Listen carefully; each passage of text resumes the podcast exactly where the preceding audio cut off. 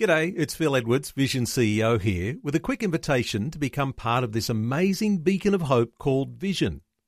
Together we can put our love into action to help people of all kinds build or rebuild their lives on the truth of God. Please consider the part you can play during our upcoming Visionathon appeal, remembering that it's your support that makes Vision possible, including this podcast. Audio on demand from Vision Christian Media. Coming up today on The Story. It was pretty hard. It was devastating on our family, and we weren't sure how we were going to handle everything up there, but God came through for us. Uh, here we are, we're the missionaries. We'd gone to these communities to reach out to the people, and in fact, it turned around the other way. God used the people of the community and the people of the church that was in the community to minister to us. The Story. G'day, I'm Jimmy Colefax. Welcome to The Story. Well, last time we heard from John and Sandra Dros, who are originally from warm and sunny Queensland, but decided to serve the Lord as missionaries in the cold Arctic region of Alaska and Canada. And they have appropriately named their newsletter The Frozen Wombats. When we ended last time, they had just decided to go to Alaska and northern Canada to be missionaries. Now we're going to find out the rest of their story as they continue their chat with Eric Scatterbo in our Melbourne studios.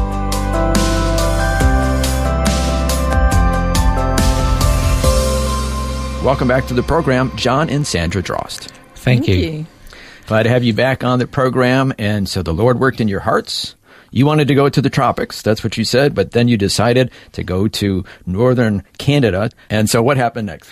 Yeah, so if it was up to me, I would definitely be uh, Fiji or Vanuatu. I would Mm-hmm. I hear what love to be those Yeah, areas yeah. there, you know. But that's not where the Lord wanted us to go. Mm-hmm. And uh, we, uh, you know, we've spoken earlier about a vision trip and so forth uh, Mm-hmm. with this organisation, with uh, a mission organisation we're with, with Send North or Send International, Mm-hmm. and uh, we thought we were heading to Alaska, and I thought I was going to be on the maintenance team there, being a, a Sparky, and Sandra thought she was going to do some teaching, And that's where their headquarters is? and that's where their, head, that their headquarters at that time was in Glennallen, Alaska. Small And this is about 2003, 2004? Yeah, around about 2003 ish. Mm-hmm. Yep. And ended up, we, uh, we ended up in a town called, or a community called Whitehorse in the Yukon Territory, which is northern Canada. Uh, and it's close to the Arctic Circle, a little bit subarctic. We're down a little bit lower than the, the 60th parallel. So not quite as cold. No, well, it gets just as cold, but not as not for as long. Okay. It's a little right. bit better, and uh, we also get a little bit uh, a little bit more daylight instead of being dark all the time. Oh, yeah, I was going to well. ask you about that. I heard that when you go way, way far north, that there are parts of the year that they only have sunlight like one hour a day. Oh no, twenty-four hour day, um, Oh, no? darkness, and then No sunlight. No sunlight. So once you're above the Arctic Circle, um, which John was going to get to a little bit Sorry about that. I down got the too track, excited but about that. no, no, that's okay. Um, once you're above the Arctic Circle, it's twenty-four hours darkness in the middle of winter and 24 hours sunlight in the middle of summer. Wow. And and that time varies depending on how high you are towards the North Pole. But where we were uh, was around about mm, four weeks, I guess, where the sun didn't come up above the horizon. So, you had a day that wasn't a day, in a sense. Well, in a sense, yeah, I guess. There's 24 hour period, yes. All with no- darkness. yes, no sunlight. no sunlight. Wow, I can't even imagine that. Yeah, it certainly uh, it was very interesting. Um, Whitehorse, as we said, wasn't too bad um, because we were down a little bit lower. Uh, further north, it was a little bit. It was hard for me to take. The darkness was really tough for me at times. Yeah. Um, you know, I mean, I, underst- can see sometimes, you know, you get like a week or two where it's cloudy, and even that's kind of depressing after a while. You, you want to see the sun. But this is like weeks on end. Yeah, it is. It is. I it, when we were further north, I used to uh, look forward to the first of February when we would just see the little glimmer of the the sun come up on the horizon. Wow. And go down again because you'd get a little glow in the sky, and it was like That was it. that was it. And Wow. then as February went further on and into March, you'd start getting your sunlight, and it was much better for me. Yeah. Um, I really understand how um, a seasonal affective syndrome works now because What uh, is that? It's uh, it's just the darkness. Uh, we um, the, How can I the lack of um, vitamin D from that you get from from the sun um, really begins to play havoc with with your emotions Yeah, and yeah, I can stuff. imagine that. And also, um, you're probably not aware that there's a chemical reaction that happens in in your eyes when sunlight hits your eyes, and Is that um, right? And that's what helps actually regulates your body. Um, sleep patterns and things like that. So when when your body's not actually getting those regular stimulations from from the sun, um, it starts sort of getting out of whack, and and so you get this seasonal affective disorder, and it just really becomes a bit of a problem and causes fairly major depression. And Is that the main thing that people go through? yeah Seasonal and- depression, or um, there's a lot of depression. The the depression in our region of where we work is extremely high, causing a lot of suicides and, and things like that. But um, some of it is societal things that are, are going on. Um, other things are it's spiritual, and then other is physical things like like the seasonal affective disorder. So there's many reasons for it. and on the other side of the coin, the other season, do you get like twenty four hour sunlight? Yeah, so Wow. and that's that's the opposite. And so John really struggles with the darkness.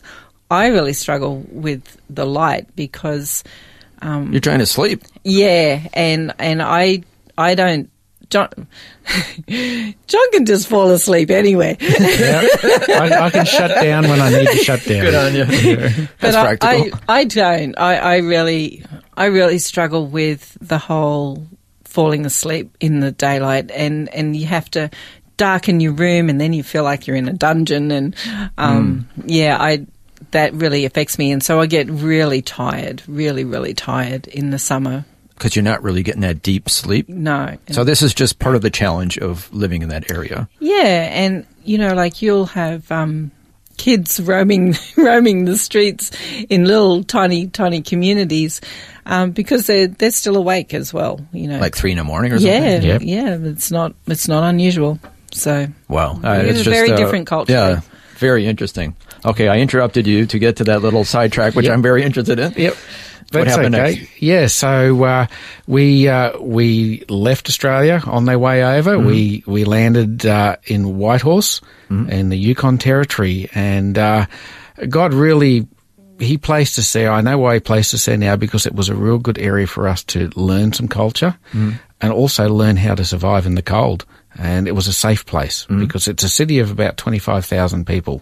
It was good. We um, we had a really great time and had a really good positive experience in Whitehorse. We um, we got there and, and within a matter of months we got introduced to some of the uh, indigenous people groups over there and, and whom we really felt called to.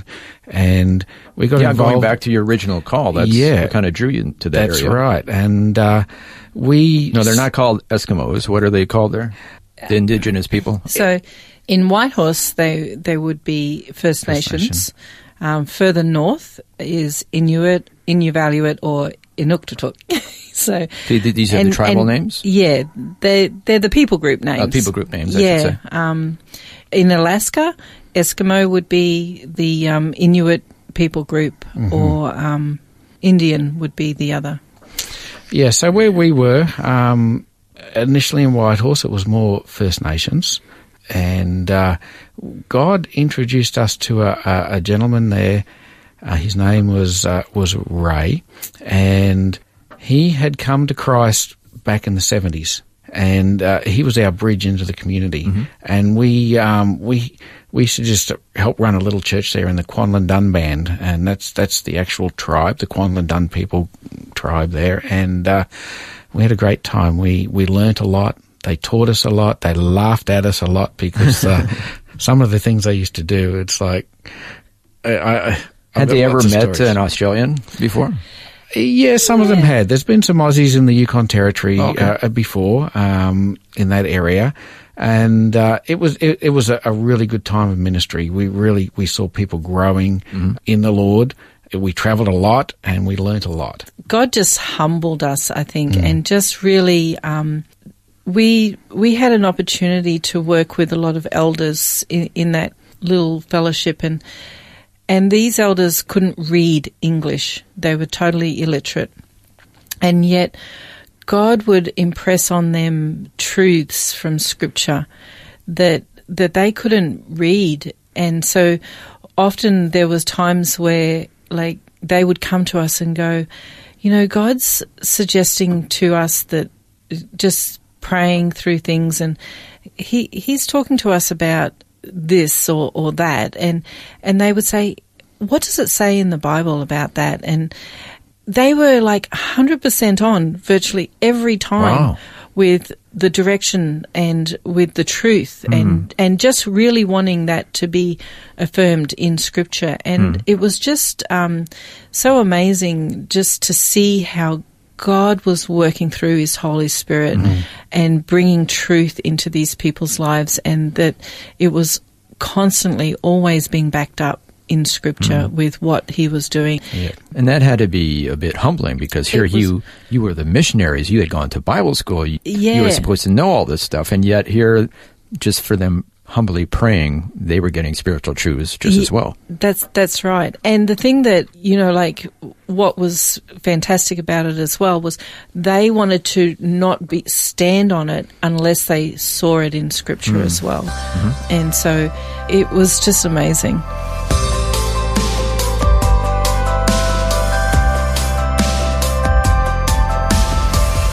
You're listening to The Story. Today, Eric Scatterbo is once again chatting with John and Sandra Dros, who are originally from Queensland, but now serve the Lord as missionaries in the Arctic region of Alaska and Canada. They've been sharing about some of the unique challenges of serving in that part of the world. Unfortunately, they would go on to experience an extreme tragedy that would leave them needing to be ministered to rather than being able to minister to others. We'll find out about that and more when we return. The Story. If this program has highlighted something you'd like prayer for, we'd love to pray for you. Call 1 800 Pray For Me. That's 1 800 772 936. It's a free call. Or text 0401 132 888. Hi, I'm Jimmy Colefax, and this is The Story. Once again, Eric Scatterbo is chatting with John and Sandra Dros, who are originally from Queensland, but now serve the Lord as missionaries in the Arctic region of Alaska and Canada. Before the break, they shared about some of the unique characteristics of serving in that part of the world. Sadly, they would eventually go on to face a major challenge that would rock their world to the core. Unfortunately, there were some challenges, major, major challenges that you went through. Uh, we're not going to get into the details for privacy purposes, but uh, let's just say that your family was the victim of a, a crime, a horrendous crime that occurred. Please share with us about that. Yeah, and we um, we were in the Whitehorse area for three years. We relocated further north, uh, way further north, in, into the real Arctic regions. Um, we really felt called to that area, and we got involved in some ministry up in, in those communities up there, and, and actually helped uh, build a, a church, physical church building as well. But during that time, as you said, you know, uh, something had happened, uh, a major crime, and uh, it was it was pretty hard. It was devastating on our family, and in fact, it uh, we weren't sure how we were going to handle everything up there, but uh, God came through for us. Uh, here we are. We're the missionaries. We'd gone to these communities to reach out to the people, and um, in fact, it turned around the other way. God used the people of the community and the people of the church that was in the community, the local people, to minister to us. And yeah, it was just an amazing thing because uh, Because this was public, everybody in the community knew what happened. exactly that is correct. Yes, and and for us, in our ministry, we really believed to be to be in ministry, we needed to be part of the community. We mm-hmm. needed to be transparent, and mm-hmm. uh, they could see that we were hurting. They mm-hmm. could really see that, Yeah. and they came right beside us and stood along us and supported us. One of the things that the people in this community and in this whole region actually struggle with is the sense of not feeling good enough and not A low self image type thing? Yeah, low self image, low low self worth, um, never being good enough to be a Christian, and when they are, when they do follow the Lord, constantly falling, and so feeling like they're just giving up on their Christian faith because not feeling good enough or mm. worthy enough. And one of our focuses and, and things that we, we really felt called to was to live this authentic Christian life mm-hmm.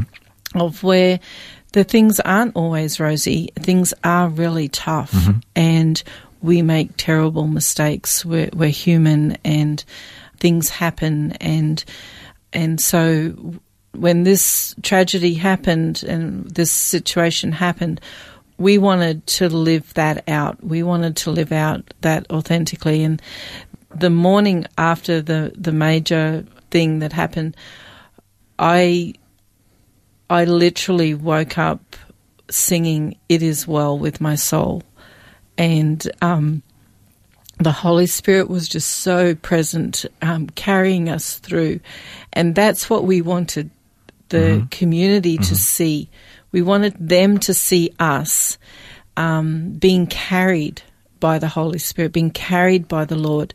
Um, that this God that we served and loved was walking right beside us, not not condemning us, and that as strong Christians we we had a father that we could hang on to, and that actually. Even in our frownness, even when we couldn't hang on to him, he was hanging on tight to hmm. us. Hmm. You know, usually when you think about being missionaries, you think about, oh, I need to learn things from the Bible that I can share and communicate with others. But it sounds like through this tragedy that happened, they needed to see your lives, Yeah. how you would live, how you would live your faith. And that would speak volumes to them more than any sermons or Bible studies. Obviously, those are important, but they just needed to know how this faith life actually works in reality when your heart is ripped from you and you're, you know, you're hurting badly. Yes. And it, it was, it was the community then um, came around us. And, and even though we had support from our mission organisation, even though we had support from people like yourselves um, and our supporters from overseas and, and things like that, it was the community that carried us through. So you were supposed to be ministering to them in theory. Yeah, but And they, they, were, ministering to you. That's Isn't that- right. That's, That's right. beautiful. yeah, Yeah. and and it was just amazing and um yeah just to to watch god work it, it just sort of blows my mind away um s- how he worked during that period of time.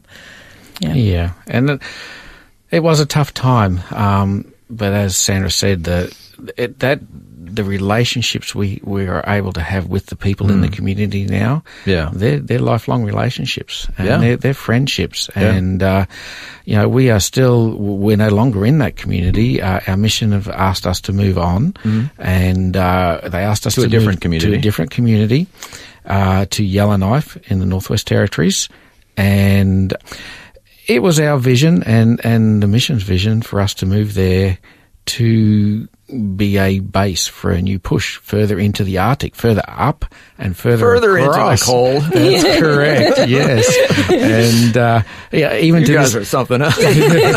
even to this day, though, uh, we're in communication with the people from those Mm. Yeah, communities. They're yeah. calling us. We're praying with them. We're Facebook is a huge thing these Yeah, days, yeah. and, and everything else. Well, the thing is, I mean, how do relationships strengthen? Is when you go through tough times together. that's yes. right That's exactly right. Yes. So, so that has been a real, yeah, it was a hard time, but it's been a real blessing as well. And, uh, but you know, we've now moved on to, to Yellowknife for this vision that we were we were asked, uh, we felt and were asked to do, and uh, that was going back about six years ago now. And um, yeah, Yellowknife was uh, had its own struggles though. We've had some some real things going on there that uh, you know we were supposed to be supporting missionaries in the north, and uh, that didn't seem to happen. There's been a real struggle in missions over the last few years. As far as getting missionaries? As far as getting missionaries, people uh, people are changing. Missions changing, and um, mission in the north, northern part of the the Arctic. Uh, requires certain For people. some reason, people aren't just holding up their hands saying, I want to go. That's correct. I don't know. To the understand. What's the problem? yeah, that's that's what's happening, and uh, so we really struggled up there. We we've struggled in Yellowknife for a number of years, and uh, you know, But How seriously, there is a need up there because there Yes. are indigenous people who need to know the Lord. exactly. Yeah, and, and you know our path was meant to be that we were were supporting these people in all these communities that that were going to be in there, and that didn't happen. But you know, God, God just took us through a bit of a season of waiting on Him, and mm-hmm. the verse that comes to mind that we held on to quite a lot was in Isaiah 40, verse 31, and it says, But those who hope in the Lord will renew their strength. They will soar on wings like eagles. They will run and not grow weary. They will walk and not grow faint. And, you know, for six years we'd sort of been sitting there going, Lord, what what is it that you would have us do? Yes, we we were doing ministry, but it wasn't the ministry that that we were called to. So God had um, asked us just to be patient and wait, and that waiting is pretty hard. But he he moved, and at the beginning of this year, he started moving, and our organisation started looking at partnering with another organisation that was working throughout the Arctic, and to sum that up, basically he's he's moved, and now we are in contact and supporting ministry that's going right across the Arctic. Wow. Um, every day, talking with different individuals in different congregations spread across right to the furthest eastern part of the Arctic, um, and just supporting them. And only God could have have done the change around, and it's just incredible change. So obviously, this journey has not been anything like you thought it was going to be, but ultimately, you are having an impact through what you're doing now throughout the whole Arctic region, Yes. through supporting other ministries. That was exactly your original vision. That's Well, correct. Can I just interject a little thing here?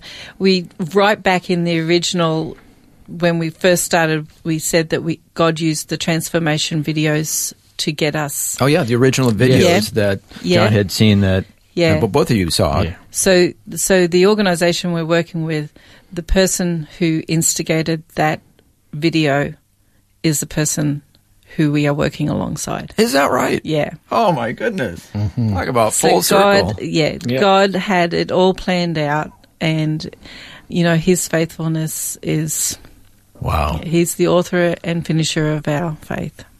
Well, thank you so much for sharing your story with us today. Thank you. and thank you for having us. It's been a real privilege. And I hope we had the studio at a comfortable temperature for you throughout the interview. Uh, yes, it was. oh, very good. very comfortable. That was the conclusion of Eric Scadabow's chat with John and Sandra Dros, who are originally from Queensland but now serve the Lord as missionaries in the Arctic region of Alaska and Canada. They are with Send International. And if you'd like to learn more about that ministry work they're involved in in that area, you can go to the website send.org. That's simply send.org. While you're there, just look up Alaska and Northern Canada.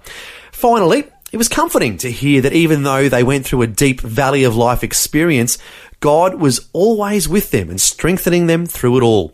As Sandra shared from the book of Isaiah, but those who hope in the Lord will renew their strength. They will soar on wings like eagles. They will run and not grow weary. They will walk and not be faint. Encouraging words for all of us as we go through tragic experiences in our lives. The Lord will never leave us or forsake us. Well, thanks for joining us for John and Sandra's story. I'm Jimmy Colefax, encouraging you to share your story with someone today. Next time on The Story. Well, this is a wonderful privilege today to be here sitting in a studio in Kathmandu uh, with the, the team from Message of Hope. Uh, we have uh, Shanti, Anavav, and Dr. Pandy, who are all a part of uh, the team here. Thank you again for allowing us Thank to be here. Thank you. Andrew Robbo Robinson is in a radio studio in Kathmandu, Nepal, to find out the story behind the Christian radio station there, in a predominantly Hindu country. He also gets to know some of the people working there who make it all happen. All that and more is coming up next time. The Story. Just another way Vision is connecting faith to life. This program is a production of Vision Christian Media. To find out more about us, see vision.org.au.